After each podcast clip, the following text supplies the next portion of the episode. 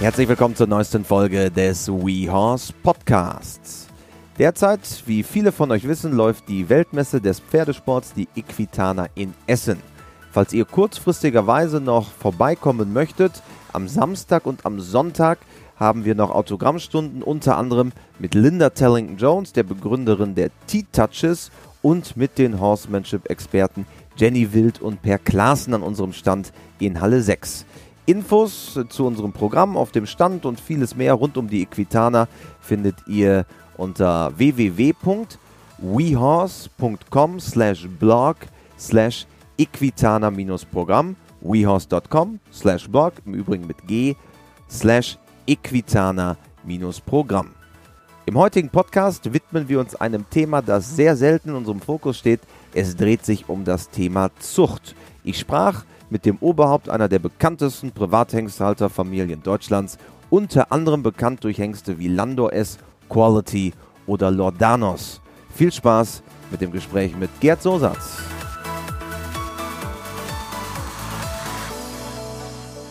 Heute widmen wir uns im WeHorse Podcast einem Thema, das gar nicht so häufig bei uns im Fokus steht, nämlich dem Thema Zucht. Und da sind wir heute zu Gast bei einem der größten deutschen Privathengsthalter auf dem Hof Sosat hinterm Weserdeich, könnte man sagen. Hallo, moin, moin, Gerd Sosat. Hallo, moin, moin. Der Hof Sosat für viele bekannt durch Hengste wie Landor, Quality oder Stedinger. Für alle, die den Hof Sosat noch nicht kennen, lieber Gerd, was ist der Hof Sosat? Was macht ihr eigentlich? Äh, was machen wir? Wir sind ja ein traditionell landwirtschaftlicher Betrieb eigentlich und wir haben einen Stammbaum bei uns, der ist zurückgeführt auf das Jahr 1647. So lange lebt die Familie Sosat hier und wir haben immer Landwirtschaft betrieben. Haben das eben auch dann äh, mit allen möglichen gemacht, mit, mit Schweinen, mit Kühen, mit Bullen, mit Hühnern, wie das alles so war. Und dann hat sich das äh, in den letzten Jahren ganz verändert. Ich habe 1982 mal den Betrieb von meinem Vater übernommen. Damals hatten wir vielleicht 10, 12 Pferde. Und äh, heute haben wir eben, wie gesagt, einen Betrieb, eine EU-Besamungsstation, haben etwas über 300 Pferde, sind also weltweit am Vermarkten mit allem, mit dem Pferdesperma und auch mit den Pferden als solches. Ich bin zum Glück nicht alleine, sondern habe einen Familienbetrieb ja. Das, also meine Frau ist hier mit, die ist vom Beruf mal Sonderschullehrerin gewesen, hat sie dann aufgegeben, hat hier den Betrieb weiter mit mir geführt. Dann haben wir eben das Glück, dass wir zwei Kinder haben, die beide hier involviert sind. Janne hat mal BWL studiert. Deine, deine Tochter Janne? Meine Tochter Janne ja. hat mal äh, BWL studiert und äh, macht das ganze Marketinggeschäft, die Veranstaltungen, die vielen, die wir hier auf dem Hof haben. Mein Sohn Hendrik ist Pferdewirtschaftsmeister, äh, kümmert sich um die Ausbildung der Pferde, hat besucht internationale Turniere. Wir waren jetzt gerade in Peelbergen. Und da machen wir das natürlich nicht alleine, sondern mit guten Mitarbeitern. Wir haben immer so circa 15 Mitarbeiter im Betrieb, die auch schon zum Teil sehr lange da sind. Andere sind dabei, also Auszubildende haben wir zurzeit drei Stück. Wir können bei uns im Betrieb, weil ich auch vom Beruf eigentlich Landwirtschaftsmeister bin, habe aber auch die Zulassung, um Pferdewirte, Zucht und Haltung und auch für Reiten auszubilden. Wir haben also in unserem Betrieb immer Auszubildende. Wir haben jetzt einen, der macht äh, Haltung und Service und zwei, die sind für Reiten zuständig und haben dann einige Bereiter, dann unsere Bürokräfte, die das alles machen. So läuft das im Groben ab. Ich habe ja eben drei Hengste genannt, die so ein bisschen sinnbildlich hier für euren Betrieb auch sind, wenn man hier schaut. Äh, wir sind in eurem Casino an der Halle. Man sieht auch beispielsweise einen Namen wie Ludwig von Bayern. Auch für alle, die jetzt nicht so tief in der Zucht sind, sind das häufig Namen, die geläufig sind, die man schon mal gehört hat.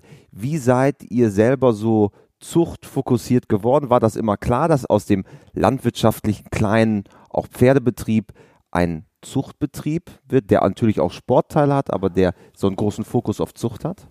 Also das mit der Zucht, das war schon so, aber ich selber bin halt auch Sportler. Ich bin also sehr gerne geritten in meinem Leben habe, was weiß ich, vielleicht 150 S-Springen gewonnen, aber Goldene Reitabzeichen, früher Vielseitigkeit, dann Dressur und zum Schluss Springen. Und für mich war die Ausbildung von jungen Pferden und überhaupt, das hat mir einfach immer Spaß gemacht und ich bin auch gerne selbstständig und habe auch immer meinen Fokus auf Verkauf gelegt, dass ich mir es uns wirtschaftlich auch gut geht. Und insofern ist das so gewesen, dass ich ja früher immer neben der Landwirtschaft die Reiterei gemacht habe. Und dann habe ich irgendwann gemerkt, auf Dauer wird das schwierig, wenn du immer Turniere reitest und Landwirtschaft machen, in dem herkömmlichen Sinne mit Rindern und Bullen und so weiter. Und dann haben wir uns äh, darauf spezialisiert und haben nach und nach immer den Betrieb mehr umgebaut, so dass wir heute eben, wie gesagt, nur noch Pferde haben. Und äh, die Zucht hat mich schon immer sowieso interessiert. Und aus der eigenen Zucht mit guten Stuten, wo ich die Stutenstämme schon über Generationen kenne, äh, damit versuchen wir immer weiter zu züchten und immer noch besser zu werden. Ist das etwas, was eigentlich so ein ja, vorbildlicher Weg ist? Weil viele Zuchtbetriebe, die es in Deutschland gibt, sind ja aus landwirtschaftlichen Betrieben am Ende entstanden, egal wie groß sie jetzt sind, oder? Das könnte man ja sagen. Das ist so ein bisschen so, das ist natürlich die Kombination. Das ist immer schwierig, wenn man selber dann nicht ausbilden und nicht reiten kann so richtig. Wenn man nur züchtet, dann muss man natürlich alle Pferde immer weggeben zur Ausbildung und dann wird es oft teuer. Für uns ist es ja eigentlich wenn man ein erfolgreiches Unternehmen führen möchte, so wie das hier bei uns auch ist, dann ist das mit der Selektion sehr wichtig, dass man also weiß, welches Produkt ist am Markt auch verkaufbar, wo lohnt sich die Investition.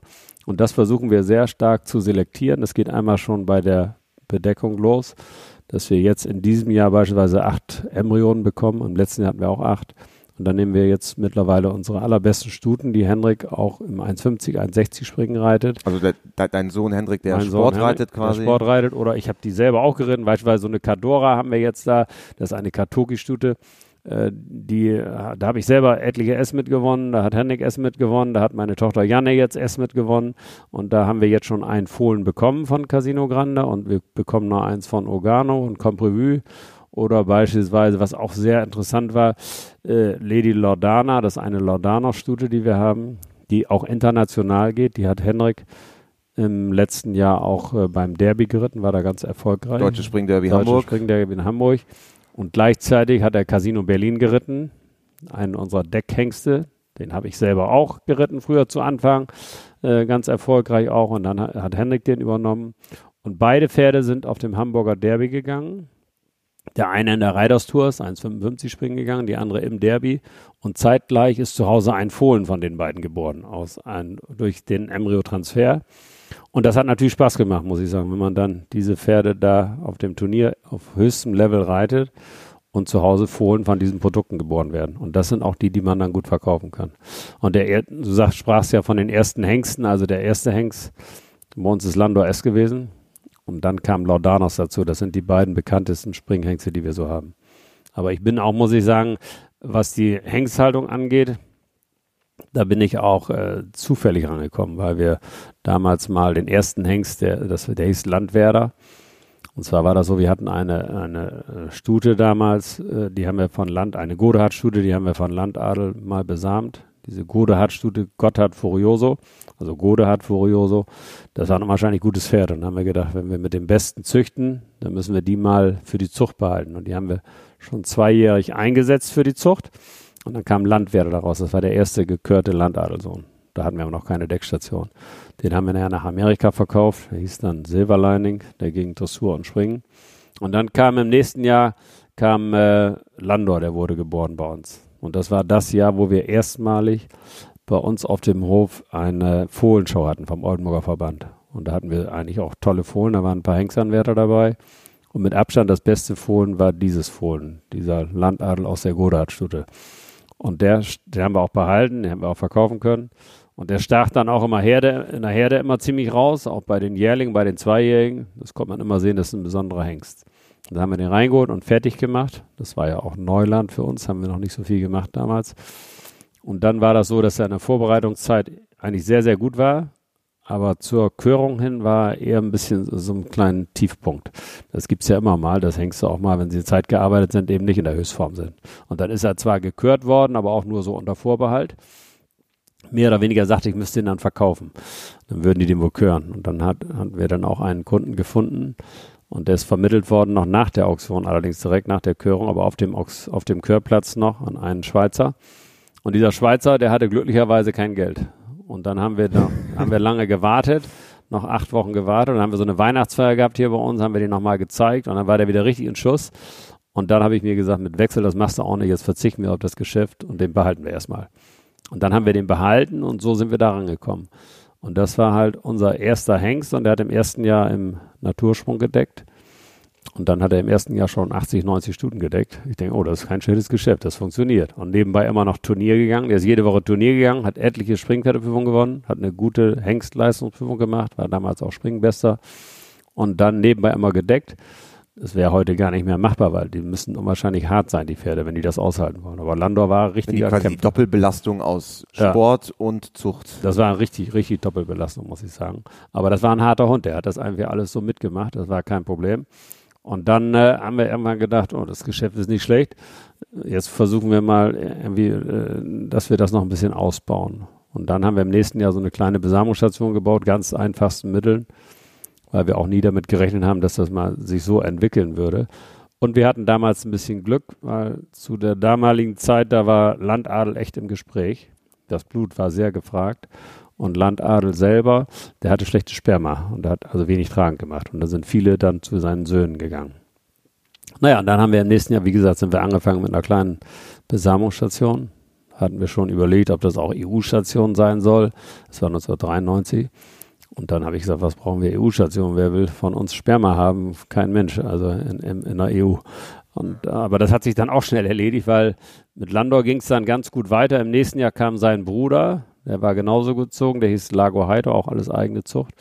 Der war dann Siegerhengst in Oldenburg und den haben wir dann verpachtet nach Stuttgart und anschließend, und die Hälfte, den verpachtet nicht, sondern wir haben den zur Hälfte verkauft nach Stuttgart an einen Schweizer Investor der hatte zwei Jahre gedeckt und dann haben wir wieder die Hälfte zurückgekauft und an einen Herrn von der Kamp aus Holland verkauft. Das war ein sehr gutes Geschäft damals und auch alles zufriedene Kunden hat er da gedeckt.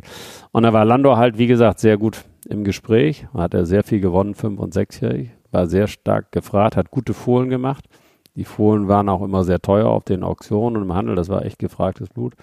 Und dann hatte ich ein bisschen Glück, weil ich äh, sieben, äh, sechsjährig den Bundeschampionat geritten habe, fünfjährig auch, da war der Achter, glaube ich. Und sechsjährig hat er das Bundeschampionat gewonnen. Und das war schon nicht schlecht, weil da damals war was Besonderes, war Züchterreiter und Besitzer in einer Person. Was ja heute eigentlich der absolute Seltenheitsfall ist. Ja, das ist eben, wie gesagt, ganz selten. Und, und zweiter war Anker mit, mit, mit Markus Ening, da waren ja tolle Pferde drin. Und als letzter Starter kam Dirk Eimer mit Goldfieber.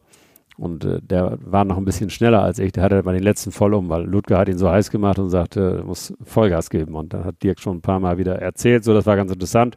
Naja, jedenfalls war das auch. Und dann hatte Tjag Nagel einen da drin, Paulmann Schweckhorst. Also waren die Top-Jockeys, waren damals alle da.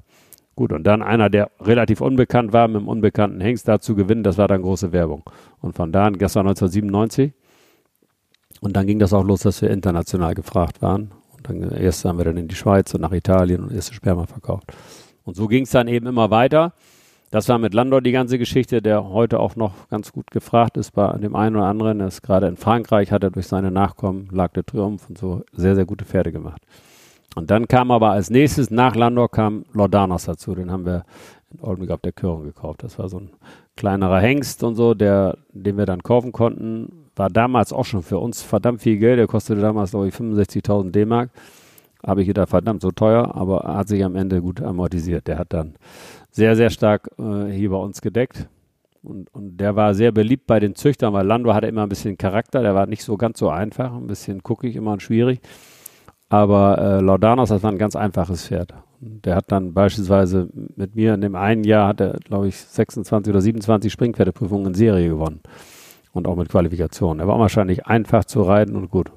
Wie erkennt man dann so einen, so einen guten Hengst auf der, auf der Körung und auf der Auktion? Gut, den hat man damals so gesehen und dann äh, fand ich den auch schon gut und äh, ja, dann haben wir, und der kam von Reimer Hennings und Fide Mehrens, die kannte ich auch ganz gut und das war eigentlich äh, Züchter, die auch immer einen guten Hengst hatten und naja, dann hat sich das halt so ergeben und dann war es auch ein bisschen Bauchgefühl. Dann, dann waren wir in der, damals war noch so ein so ein Büro oben, so ein Gebäude, wo man sich traf, wenn man Interesse an einem Hengst hatte. Da war das nicht so, dass es eine Auktion war, sondern da war man, muss, wurde man in einen Raum hereingerufen. Da musste man vorher sagen, für den und den Hengst habe ich Interesse. Dann war da äh, ein sogenannter Auktionator oder Zuchtleiter. In, in Pferden war es der Zuchtleiter, hier war es damals Uwe Heckmann. Der hat dann so am Tisch unter den Partnern versucht, das Pferd zu vermitteln. Und okay, das wird dann quasi ausverhandelt. Ausverhandelt direkt am Tisch, so mit, mit den Interessenten. Da waren okay. wir vielleicht sechs, sieben Leute am Tisch, immer, immer nur ein Hengst und dann kamen wieder die neuen Leute. Und dann ist er für 70.000 oder so verkauft gewesen. Da dachte ich, oh, Käse ist verkauft, das ist schade. Und dann war mir das auch zu teuer und dann anschließend ging ich raus und dann hörte ich, das wieder zurückgekauft, ist gar nicht verkauft. Und dann habe ich ein bisschen meine Stunde gewittert, dann bin ich nochmal rangegangen und dann haben wir den da kaufen können, ja. Und das war echt ein toller Hengst, muss ich sagen. Oder ist ein toller Hengst, der lebt ja heute noch, der ist 26 Jahre alt. Und äh, das Beste ist eben, weil er alle unsere Kinder da auf Reiten gelernt haben. Und er hat denen unwahrscheinlich viel Sicherheit gegeben. Und ich habe schon ein paar Mal gesagt, so damals in Bremen, dieses internationale Hallenturnier, dieses große Turnier, da habe ich selber sonntags großen Preis geritten mit ihm und freitags immer mit den Kindern, mit Janne oder Henrik, als sie noch ganz klein waren, ist er so Stilspringen gegangen. Da konnte man also an einem Wochenende den für Stilspringen einsetzen und dafür. Und Also echtes Familienpferd. Echtes Familienpferd, ja. Und Henrik hat den dann auch in, äh, beim HGW Cup geritten in Dortmund mal. Hat das auch gewonnen mit Laudanos. Also ein, ein Nachwuchscup von Hans-Günther Winkler damals organisiert Genau. Für Nachwuchsreiter. Und das war auch, auch für ihn ein toller Erfolg. Und, und mit Janne war es eben auch so, das ist Jannes Superpferd auch, die hat dann auch ihre ganzen Erfolge mit diesem Pferd gefeiert. Und eben, das war wieder einer, wo alle drei Kinder es gewonnen haben mit ihm. Und unsere Kinder den Einstieg hatten auch dafür. Und das fanden natürlich äh, die Züchter auch sehr gut, dass er so gut zu reiten war. Ne? Da war echt und äh, war unwahrscheinlich einfaches Pferd. Und das ist auch noch einmal so ein Beispiel mit Hengstleistungsprüfung. Der hat ja damals auch Hengstleistungsprüfung gemacht. War ja noch, glaube ich, 100-Tage-Test. Und äh, das war auch so ein blutgeprägtes Pferd. Und er war damals Zweiter auf der Prüfung. Und da hat man dem beispielsweise in der Rittigkeit eine 5,0 gegeben. Das vergesse ich nie wieder. Seitdem habe ich so meine Vorbehalte, was Hengstleistungsprüfung angeht. Was die Notengebung angeht, haben wir jetzt gerade noch wieder aktuell erwischt. Und äh, weil gerade die da total daneben gelegen haben. Da wurden auch diese blutgeprägten Springhengste auch von bestimmten Dressurreitern dann als Testreiter getestet. Und dann hat er das vielleicht nicht so mitmachen wollen, dass man den so anpackt, hat er einfach schlechte Noten bekommen, aber hat nicht das wiedergespiegelt, was er eigentlich selber gezeigt hat und was er seinen Kindern gegeben hat. Da lagen die leider daneben. Was sind für dich die Kriterien, um zu sagen, das ist ein in Anführungsstrichen guter Hengst? Also du hast gerade gesagt, Lordanos vom Charakter her, vom Interieur, ein sehr zugängliches Pferd, war Familienpferd bei euch, aber hat natürlich auch die Qualität gehabt, um im Sport zu gehen. Aber was sind so die Kriterien, auf die ihr dann achtet, um zu sagen, dieser Hengst, der passt hier zu uns auf die Hengststation, der erfüllt die Kriterien, die wir anlegen.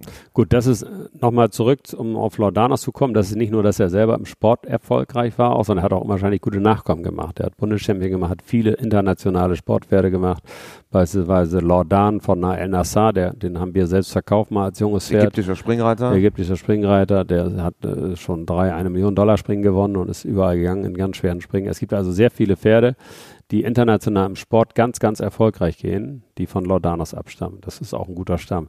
Ansonsten hat sich natürlich die Sichtweise etwas gewandelt. Früher hat man vielleicht das gekauft, was man gerade so interessant fand. Heute sind wir auch von der Erfahrung her vielleicht ein bisschen weiter. Wir wissen, was wir brauchen. Wir wissen heute, weil wir schon lange machen, welche Stuten haben wir in der Regel auf unserer Station, welches Blut, welches Pedigree brauchen wir.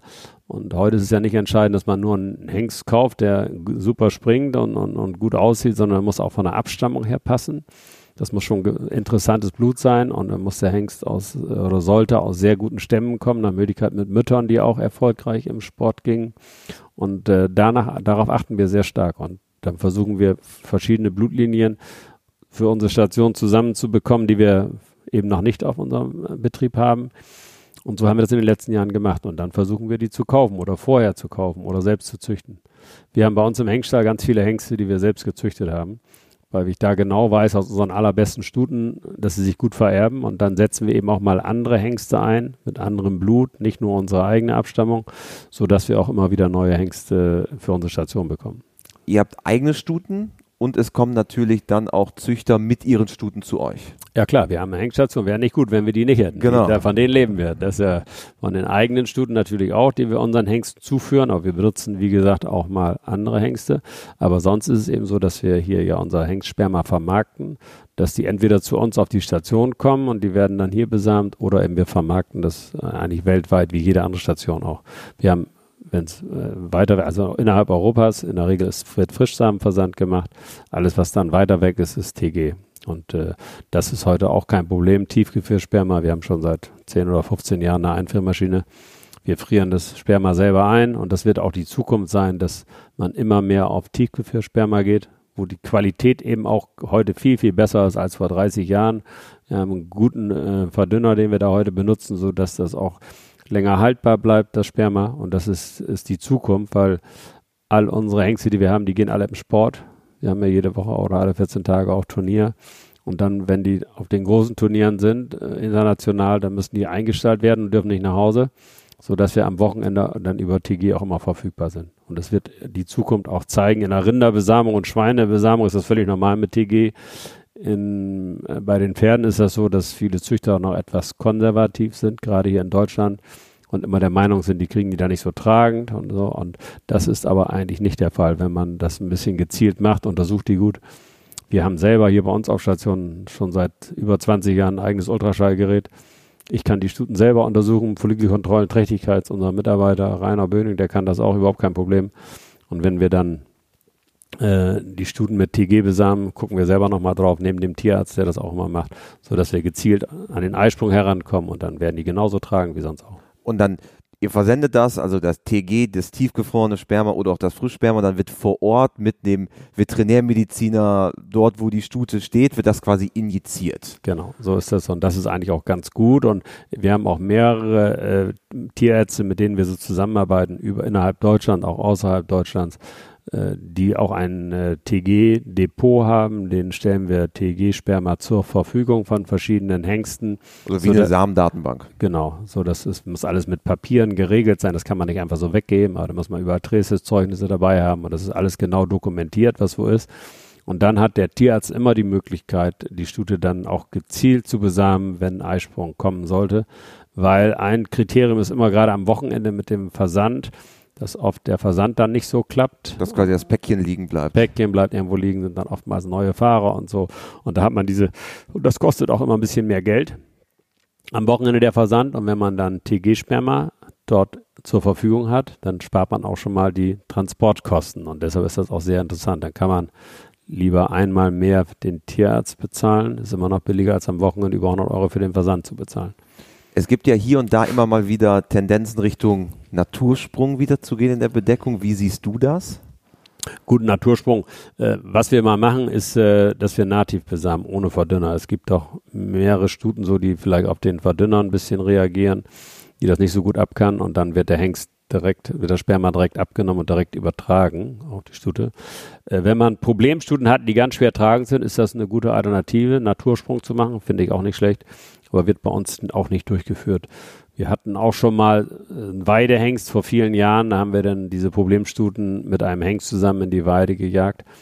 Und äh, dann hat er die auch ganz gut tragen gemacht, aber das war dann doch schon ziemlich hart, muss ich sagen. Die Stuten, die haben dann auch gehauen und der Hengst ja immer wieder ran, hat ein bisschen die Knochen kaputt gehabt. Also das ja, dann gibt's ja die wildesten Methoden, dass man dann mit dem Strick das abbindet ja. und so.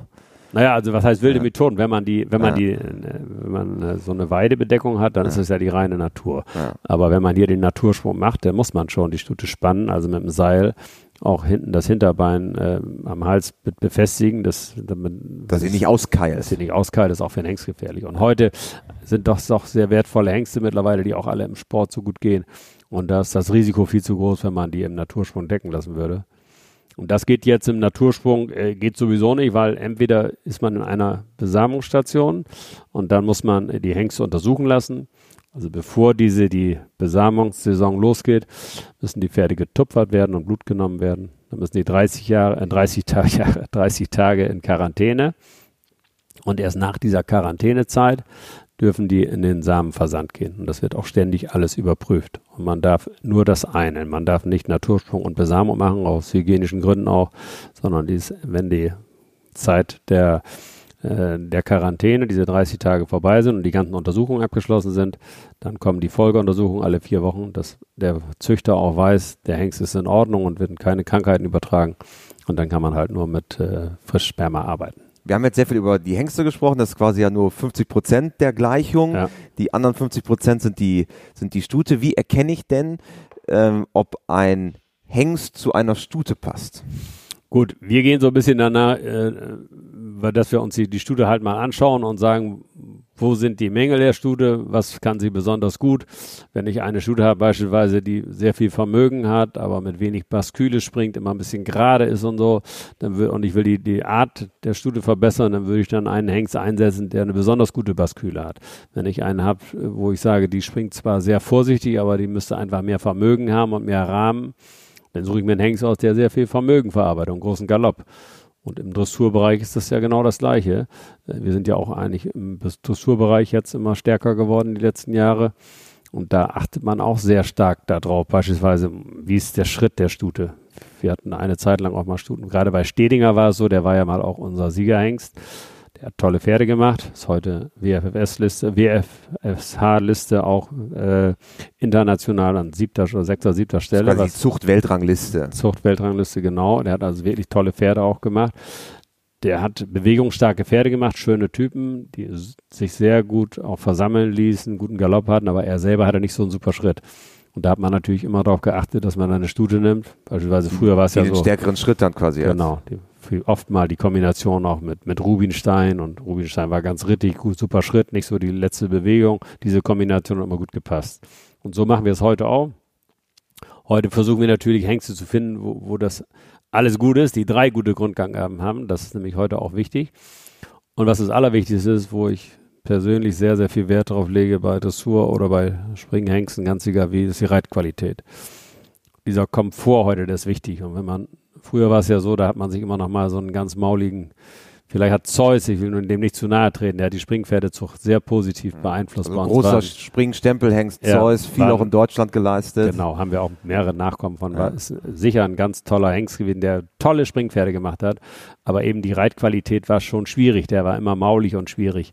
Und heute achten wir natürlich darauf, dass wir auch Hengste dann einsetzen, die auch bedienbar sind.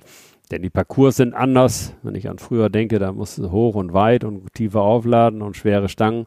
Heute in dem internationalen Sport müssen die Pferde pfiffig sein und müssen sehr mit hoher Geschwindigkeit an die Sprünge rangehen. Die müssen vorwärts, rückwärts springen können.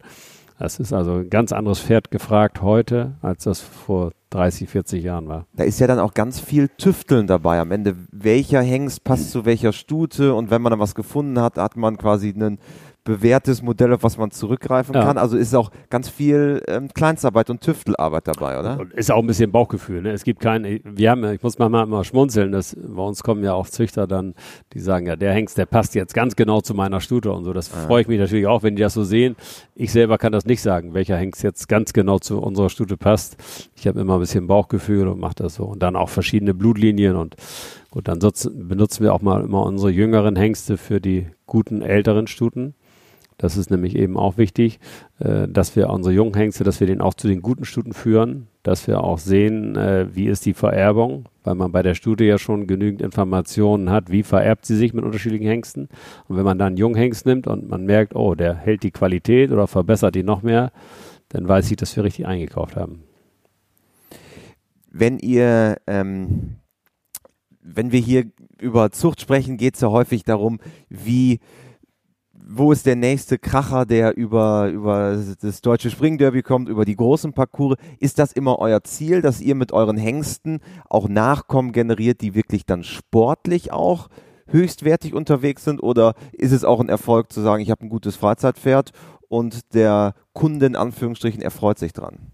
Ja, das klingt zwar sehr gut, aber das wäre der falsche Anspruch. Wenn wir den hätten, dass wir sagen, wir wollen Freizeitpferde züchten, das wäre sicherlich nicht richtig. Das ist natürlich schon unser Anspruch, dass wir international oben mithalten können mit unseren Nachkommen im Dressur und auch im Springbereich.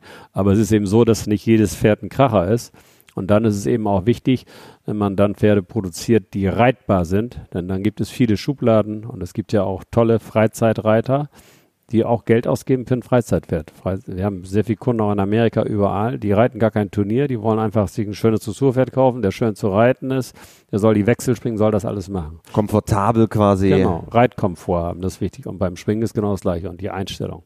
Die Einstellung ist auch echt wichtig. Ich lege da unwahrscheinlich viel Wert drauf, wie das, welche Einstellung das Pferd hat. Der muss einfach positiv sein, der muss auch arbeiten wollen. Das ist wie bei den Menschen. Wenn die nicht wollen, dann kannst du sowieso nichts ändern. Ne? Man kann nicht immer Gas geben. Weiß man denn vorher, wie dominant der Hengst im Vergleich zur Stute ist? Also eigentlich ist ja so, dass die Stute dominiert in einer, in einer Vererbung sowieso. Man sagt ja, 60 Prozent gibt die Stute weiter und der Rest macht der Hengst. Also die Stute ist eigentlich schon entscheidend. Und da sind wir eben auch aufgrund dessen, weil wir das bei unseren eigenen Stuten jetzt schon so lange machen, über so viele Generationen, wissen wir eigentlich schon genau, wie die Stuten ticken. Und wir haben aus unseren guten Stämmen, so dieser Heiderstamm und so, da kommen echt gute Pferde raus. Beide Sparten, Dressur und Springen. Und da weiß ich eigentlich ganz genau, äh, welche Hengste die brauchen und wo die am besten mit zusammenpassen. Also ist es, muss man eigentlich auch immer auf die Stute schauen. Der Hengst ist natürlich wichtig, aber wenn ja. du sagst 60 Prozent ist ja die Basis wird quasi in Anführungsstrichen bei der Stute gelegt. Dort muss man schauen, welcher Hengst passt dann wirklich zu den Eigenschaften, genau. die man am Ende dann auch haben will. Ja, Sei es jetzt Springen, Dressur, was auch immer. Ja, und dann ist es eben so, dass man sich auch ja, gerne mal beraten lassen kann. Und wenn man Neuzüchter ist oder so und hat vielleicht noch nicht die Erfahrung, dann muss man halt Leute des Vertrauens mal fragen oder den Hengsthalter selber und sagen, das und das, so ist die Stute, das bringt sie mit, das möchte ich gerne verbessern. Und dann kommt aus diesem Gespräch heraus, kommt dann auch der richtige Hengst einig, den man dann noch einsetzt. Nun bist du Privathengsthalter, also ihr seid quasi privatwirtschaftlich organisiert. Es gibt dann natürlich auch die Verbände von Holsteiner Verband über Oldenburger, Hannoveraner, Westfalen, Süddeutsche und so weiter. Ähm, ist es für euch wichtig, einem Verband zugehörig zu sein oder sagst du, das ist ein gutes Pferd, unabhängig davon, ob es der Holsteiner Brand nun, äh, der da drauf ist, ist oder der Oldenburger Brand? Also ich will mal so sagen, ich bin selber zweiter Vorsitzender vom OS-Verband und habe sehr viel Oldenburg International Springverband, ja. Genau, und im Oldenburg-Verband auch sehr stark tätig. Da müsste ich natürlich sagen, ist, äh, ich bin nur für Oldenburg und OS, aber es ist anders, sage ich ganz ehrlich. Äh, wir sind da weltoffen und wir arbeiten sehr gut mit Hannover, mit Holstein, mit, mit Belgien, mit Westfalen, mit allen anderen Verbänden auch zusammen. Und äh, für uns als Hengsthalter ist es, wenn ich aus meiner Tätigkeit der ehrenamtlichen Tätigkeit ist natürlich schön, wenn Oldenburg und OS immer stärker wird. Da freuen wir uns. Das ist auch im Moment der Fall. Die sind auch sehr, sehr gut. Aber so, wenn bei uns Kunden kommen, äh, ist mir jeder Verband auch lieb. Auch Zangersheide ist sehr stark, haben wir doch mehr Kunden, die auch, da geht es sehr einfach, die da brennen lassen, oder brennen geht ja nicht mehr, aber die ihr Pferd registrieren lassen. Aber da sind wir weltoffen und wenn man uns Pferde anbietet, hier kommen auch viele Verkäufer mit ihren Pferden an, die uns Pferde anbieten, dann muss ich sagen, äh, frage ich nicht, äh, welchem Verband ist, gehörst du an, sondern das Pferd muss gut sein. Ich schaue mir das Pferd an, völlig ohne Vorurteil. Und wenn er einen weißen Schein hat, ist es auch so. Und die Wichtigkeit, also in meiner Empfindung, nimmt, glaube ich, auch ein bisschen ab, dadurch, dass der Brand nicht mehr existiert für die zukünftigen Jahrgänge. Das genau, das ist eigentlich schade. Ich fand das immer sehr gut mit dem Brand, muss ich sagen, weil wir sind beispielsweise, jedes Jahr fahre ich nach Wellington. Wir haben gute Kunden da, da wohnen wir bei denen und gucken. Und wenn man dann da in Amerika ist, wenn die Starterlisten da rauskommen, da steht ja kein, keine Abstammung mehr drauf und gar nichts drauf. Das ist nur immer der, der Besitzer, der Trainer steht da drauf, aber alles andere nicht. Nur im letzten großen Preis steht mal überhaupt mal der Vater des Pferdes drauf. Und da ist das dann irgendwie ganz schön, wenn man da über den Platz geht und auf den verschiedenen ähm, Abreiteplätzen sich mal die Pferde anschaut, wenn die an einem vorbeigaloppieren, du siehst einen Holsteiner Brand, einen Oldenburger, Hannoveraner, Westfale, da kann man doch immer schon die Pferde erkennen. Und wenn man dann ein besonders gut springendes Pferd sieht, dann guckt man schon mal, was hat er eigentlich für einen Brand. Und das ist eigentlich so Erkennungsmerkmal gewesen und das finde ich eigentlich sehr schade, dass wir das nicht mehr machen können jetzt. Obwohl es ja auch, eigentlich auch eine individuelle Entscheidung des Züchters ist, ob ich mit meinem Pferd jetzt zum Hannoveraner Verband nach Pferden fahre oder zum Oldenburger Verband. Also die Aussagekraft nimmt wahrscheinlich subjektiv erstmal ab, oder? Ja, das stimmt. Die nimmt natürlich ab, weil es, es gibt ja äh, Oldenburger, die haben ja auch kein Oldenburger Blut, das sind reine Holsteiner. Und in Hannover gibt es heute Pferde, die sind rein holsteinisch fast gezogen. Also das Typische gibt es ja nicht mehr so. Aber man sieht dann doch schon das typische deutsche Pferd da. Und wir sind ja, gerade was den Springsport angeht, einen sehr starken Konkurrenzkampf auch mit unseren ausländischen Mitbewerbern. Niederlande, Frankreich. Ja, gerade, gerade, ja, Niederlande, Belgien, ganz stark, ja. Frankreich auch, aber gerade Holland und Belgien. Wir sind ja auch auf den Turnieren öfter da. Henrik, mein Sohn, der war jetzt in Pelbergen auf so einem großen Turnier wieder. Die haben da unwahrscheinliche Veranstaltungen und gute Pferde und das, das zentralisiert sich. Und die guten Ställe äh, oder die ausländischen Reiter, die Amerikaner, alle die Iren, alle möglichen sammeln sich in dem Belgien, Holland so in diesem, in, in dieser Ecke da sind dann die, die besten Ställe, die besten Trainer und so und da wird der Markt wird immer mehr dorthin gezogen. Und Belgien ist halt ein Land, was in der Regel ja nur Springpferde züchtet und die haben immer auf, auf Springen nur gesetzt. Und im internationalen Sport sind die Belgier und Holländer auch schon ziemlich vorne, muss ich sagen. Gibt es da Tendenzen, dass man dadurch die Vielfalt verliert, weil alle sagen, wir setzen jetzt auf den einen Hengst und nicht mehr, wie es vielleicht als noch ländlich gezüchtet wurde, jeder so regional seinen eigenen hatte? Gut, das war, wenn man das mal drauf zurückgreifen kann, vielleicht was den äh, die Landgestüte angeht, so früher war es ja so auch in, in, Hannover, dass beispielsweise Dr. Bade oder so, als zu seiner Zeit, der hat dann die, die, die sogenannte Zeller Lot kaufen können, die ersten zehn der Körung in Pferden. Und das hatte eben auch den Vorteil, die wurden dann alle verteilt, waren verschiedene Blutlinien auf die verschiedenen Stationen innerhalb des Landes. Quasi staatlich gestützt, wenn es staatlich gestützt ja, aber da hatten, hatten wir eine große Blutvielfalt, da war das schon mal ganz gut. Da hatte auch mal ein Hengst eine Chance, der vielleicht nur 20 Stuten gekriegt hat, aber dann, dann gute aus der Ecke, das hat gut gepasst. Da sind immer neue, neue interessante Blutlinien rausgekommen. Heute rennen die entweder alle eine Zeit mal zu Cornet, das war ja auch gut, dass der Springpferdemacher aber noch schlimmer ist das ja im Dressurbereich eigentlich, da geht's ja nur noch nach Modehengsten heute, die jetzt viel bedecken und äh, man ist ja der Meinung, je teurer der Hengst auf der Körung ist, nach Möglichkeit muss er im Millionenbereich sein, desto besser ist er. Und da rennen die Leute alle hin. Und das ist jetzt so ein bisschen wieder am Kippen, dass man vielleicht gemerkt hat, dass das auch nicht immer die besten Vererber sein müssen, nur weil sie teuer waren. Wir haben im, im Vorgespräch schon einmal kurz über die Genkrankheit WFFS gesprochen. Du hast eine recht klare Meinung dazu. Die habe ich auch. Also da sind die, werden die Leute hysterisch gemacht und verrückt gemacht. Ich kann nur sagen, ich will es mal vorsichtig formulieren. In der Zeit, wo wir hier züchten, und wir machen das schon seit vielen Jahren und haben hunderte von Fohlen gezüchtet, bei uns ist das noch nie aufgetreten. Und ich weiß von Paul Giocomele beispielsweise, der hat 10.000 Fohlen gezüchtet, auch noch nie. Und die Tierärzte, mit denen ich hier spreche, die auch in den Hauptzuchtgebieten sind, die haben diese Fälle auch noch nicht gesehen. Die Fälle gibt es, dass es mal, mal den einen oder anderen da gibt, aber diese Hysterie, die da im Moment in Gang ist, äh, an der möchte ich jetzt nicht teilnehmen, muss ich sagen. Und wenn man, äh, was ja ganz gut ist, was die Zuchtverbände jetzt ja angeboten haben auch, dass man die Stute untersuchen lassen kann, für, auch für günstiges Geld. Für günstiges Geld. Der Hannover waren die ersten, da kostet das 40, in Oldenburg 30, Holstein 25. Das ist ein kleiner Bluttest. Ja, ein Bluttest, dann kann man eben feststellen, ist die Studie negativ. Und wenn die Studie negativ ist, kann man halt jeden Hengst einsetzen, den man möchte. Wenn die Studie positiv ist, dann hat man ein gewisses Risiko, in meiner Meinung nach sehr, sehr wenig, wenn man einen positiven Hengst einsetzt. Das ist ja alles veröffentlicht. Aber äh, ich ich sehe das ein bisschen anders. Also ich lasse trotzdem genauso weiterdecken wie bisher, weil wir noch nie das Problem hatten. Probleme haben wir ganz anderer Art. Aber ich kann durchaus die Züchter auch gut verstehen, die jetzt ihre Stute testen lassen. Und derjenige, der jetzt die Stute testen lässt, die ist beispielsweise positiv und möchte dann nicht zum positiven Hengst gehen, ist auch in Ordnung. Muss er ja nicht machen. Aber diese Hysterie, die entstanden ist, die kann ich gar nicht verstehen. Und was mir am meisten leid tut, ist so, dass die viele Züchter das gar nicht richtig verstanden haben. Die wissen gar nicht, wenn die Studie negativ ist, dass eh nichts passieren kann.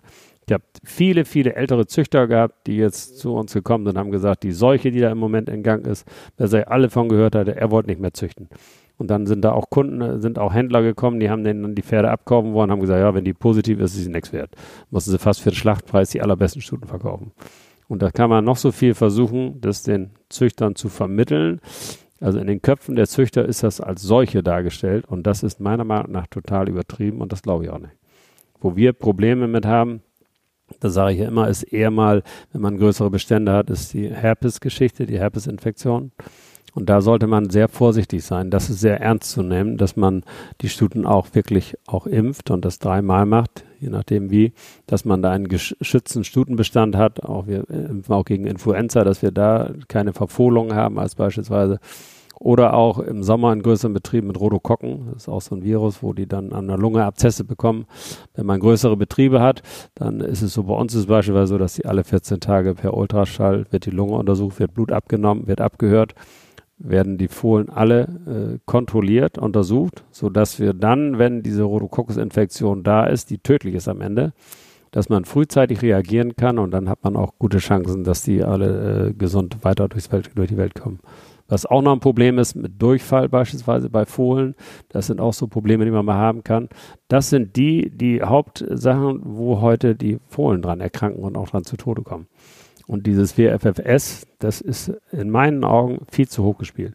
Und das gerade, dieses D-Blut ist ja bekannt, die haben oft, und wenn man überlegt, was für tolle D-Hengste wir im Dressurbereich haben, die alle jetzt irgendwie positiv also sind. Also die, die Donnerhall-Linie. Ja, das ist leider so, ein bisschen so. Aber was, wenn wir die jetzt alle nicht gehabt hätten und wir wären schon so hysterisch da rangegangen, wie wir jetzt im Moment sind, dann hätten wir all diese gute Genetik gar nicht gehabt. Und davor warne ich nur ein bisschen, muss ich sagen. Am Ende eines jeden WeHorse Podcasts haben wir die vier klassischen WeHorse Fragen und die möchte ich natürlich auch dir stellen. Und Frage Nummer eins ist, hast du ein Motto, nach dem du lebst? Äh, ich versuche das Leben ein bisschen zu genießen. Ich will, gerne was erreichen in meinem Leben, muss ich sagen. Und äh, wir haben gerade so einen Spruch in der Küche, da muss ich mal überlegen, wie der eigentlich heißt an der will. Ähm, es ist, wie es ist, aber es wird, was du daraus machst. Und das finde ich ist auch ein bisschen ein wahres Wort. Und ich bin auch eher ein bisschen positiv, muss ich sagen. Ich, ich, gehe auch gerne mal ein Risiko ein. So, ich habe nicht immer Angst davor und ich, ich kann auch gut vertragen, wenn ich mal daneben gelegen habe. Gerade im Geschäft ist viel Bauchgefühl und, und nicht jedes Geschäft, was man eingeht, funktioniert. Ne? Das ist auch mal so, dass es mal schief geht. Aber dann habe ich mir abgewöhnt, darüber ewig zu jammern. Muss ich beim nächsten Mal besser aufpassen und dann geht es wieder weiter. Sehr gut. Frage Nummer zwei ist, gibt es einen Menschen, der dich besonders geprägt hat? Das ist eine gute Frage. Das weiß, kann ich gar nicht sagen. Vielleicht meine Frau, kann sein. Die tägliche Prägung. ja, die tägliche Prägung. Dann ja. Frage Nummer drei. Ähm, wenn du Reitern oder Pferdemenschen dieser Welt eine Sache im Umgang mit ihren Pferden auf den Weg geben könntest, was wäre es?